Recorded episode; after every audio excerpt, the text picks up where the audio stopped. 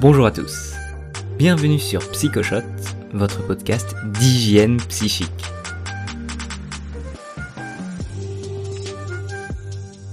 Comment votre pays peut vous rendre fou? Il y a quelques années, lors d'un voyage en Asie, j'ai rencontré Souria, une jeune femme qui me confia un étrange secret. Je vais vous dire mon secret. Je vois des gens qui sont morts. Chaque soir, à l'heure où la nuit dévore le ciel, Souria apercevait des fantômes. Certains avaient le visage de proches disparus, notamment sa grand-mère.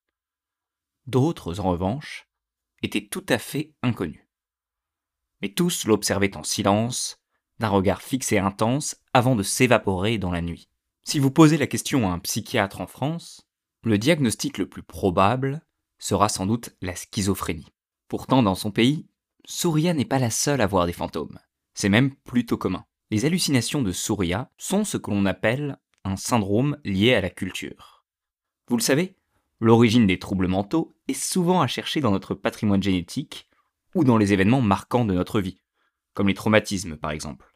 Mais il y a un facteur que l'on a tendance à omettre, notre culture. Contrairement aux virus qui ne connaissent pas de frontières, certains troubles psychiques sont restreints à des zones géographiques car ils prennent racine dans l'inconscient collectif. Prenons l'exemple de la boulimie. Ce trouble se manifeste par le fait de manger des quantités importantes de nourriture, de manière compulsive, puis d'enchaîner rapidement sur des comportements compensatoires, comme le vomissement, pour annuler le fait d'avoir ingurgité trop de nourriture d'un coup. La boulimie est un trouble psychique important, puisqu'il concerne plus de 3% de la population en France, et on retrouve la même proportion dans les autres pays d'Europe et en Amérique du Nord. Mais ce trouble est quasi inexistant en Afrique ou en Asie, car la boulimie est un trouble lié à notre culture occidentale. Pourquoi en Occident? J'imagine que vous vous doutez de la réponse. La surexposition de la population à des publicités pour des aliments gras et sucrés, couplée à des communications vantant un idéal de minceur, offre un cocktail d'injonctions paradoxales, à même de déstabiliser chaque année des millions d'Occidentaux. D'ailleurs, les recherches montrent que les pays qui s'ouvrent davantage à la culture occidentale voient ce type de troubles apparaître sur leur territoire. Prendre conscience de l'existence des troubles liés à la culture, c'est saisir la complexité de notre vie psychique et comprendre l'impact de notre pays sur notre construction mentale. Chaque pays, chaque culture génère des troubles psychiques. En Amérique latine, il n'est pas rare que les victimes d'un deuil expérimentent un trouble que l'on appelle l'attaque de Nerbios. Le patient va tout à coup sentir une vive chaleur dans sa poitrine qui remonte jusqu'à son crâne. En quelques secondes, il perd le contrôle de son corps, s'agite dans tous les sens en menaçant ou frappant les personnes autour de lui. Dans la majorité des cas, les victimes se calment après quelques heures. Un peu plus bas, en Amérique du Sud, à la suite d'un mauvais regard, des enfants perdent le sommeil et sont gagnés par la fièvre. Dans les heures qui suivent, ils sont victimes de vomissements et de diarrhées qui peuvent durer plusieurs semaines. Le traitement? Quand c'est possible, il faut demander à la personne qui a mal regardé l'enfant de lui toucher la tête ou le bras pour enlever la malédiction. Certains témoignages de soignants disent que donner un œuf cru à l'enfant permet d'absorber les mauvaises ondes et fait disparaître les symptômes. En Afrique australe, Afrique du Sud, Zimbabwe, Malawi, des jeunes femmes sont victimes du syndrome d'Ufufuyane. Je vous prie de m'excuser pour la prononciation qui est sans doute très mauvaise. Ce syndrome est caractérisé par des crises de larmes, des convulsions et des pseudolalies, des sons qui ont l'apparence d'un discours normal tout en étant incompréhensibles. Point intéressant, le syndrome de l'Ufufuyane ressemble fortement aux crises d'hystérie que l'on observait en France au début du XXe siècle. D'ailleurs, l'évolution de notre culture a sans doute conduit à la disparition de l'hystérie, telle qu'on la voyait il y a un peu plus d'un siècle. Au Japon, le Taijin Kyofusho, je n'arrive vraiment pas à le prononcer, désigne la peur de gêner autrui. Les victimes de ce trouble sont terrorisées d'offenser les personnes qu'elles croisent par leur odeur ou leur physique. Vous vous dites que c'est proche de la phobie sociale il y a cependant une différence. Dans la phobie sociale, le sujet a peur de se faire observer par les autres ou pire d'être moqué en raison de son apparence ou d'une maladresse.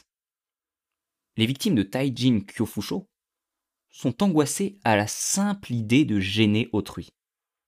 Pourquoi ce trouble est-il spécifique à l'archipel nippon? Au Japon, la mission de chacun est de préserver la paix et l'harmonie sociale, là où l'Occident privilégie la liberté et l'individualité. Les Japonais ont d'ailleurs un proverbe qui illustre cet état d'esprit. Le clou qui dépasse appelle le marteau. Cette culture leur permet d'afficher un des taux d'incivilité le plus faible du monde, mais est sans doute responsable de l'apparition du Taijin Kyofusho. Évidemment, je n'en ai pas parlé, mais la sexualité est présente dans une grande partie des troubles culturels. En Malaisie, des hommes ont soudain la sensation que leur pénis se rétrécit progressivement. C'est le syndrome du Koro. Angoissés à l'idée d'en mourir, les victimes tentent d'étirer leur sexe pour éviter sa disparition. Le Koro féminin, un peu moins fréquent, se manifeste par l'angoisse que les tétons se rétractent dans la poitrine. En Inde, des patients visitent leur médecin épuisés en expliquant s'être vidés de leur sperme. Ce trouble se nomme le syndrome du DAT et désigne la disparition de l'énergie vitale liée à la perte du sperme. D'où vient cette angoisse liée à la perte de sperme? Dans la mythologie hindoue, le sperme est décrit comme une énergie rare. Dans les textes ayurvédiques, il est indiqué que 40 repas permettent de produire une goutte de sang, 40 gouttes de sang permettent de produire une goutte de moelle osseuse, et 40 gouttes de moelle osseuse produisent une goutte de sperme. Cette valeur accordée au sperme génère l'angoisse pour certains Indiens à l'idée d'en perdre la moindre goutte. Heureusement, la thérapie comportementale est très efficace pour soigner ce trouble. Partout dans le monde, les femmes et les hommes vivent les mêmes angoisses, expérimentent les mêmes symptômes, ce qui nous différencie, c'est notre interprétation de ce vécu psychique. Comme vous le voyez, chaque trouble culturel est une grille de lecture pour comprendre l'inconscient collectif d'une nation.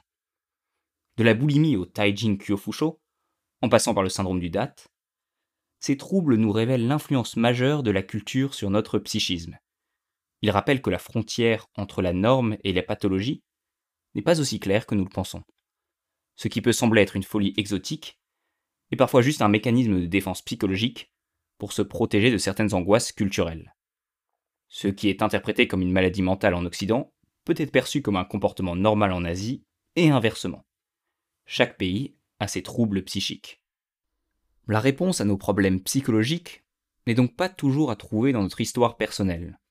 Nous sommes tous les héritiers d'une culture, et cette culture peut parfois générer des angoisses, des pensées toxiques ou des comportements délétères. La solution pour aller mieux n'est évidemment pas de nier d'où l'on vient, mais au contraire de se plonger dans notre culture et de mieux comprendre ces mécanismes pour s'en libérer. C'est bien sûr tout ce que je vous souhaite.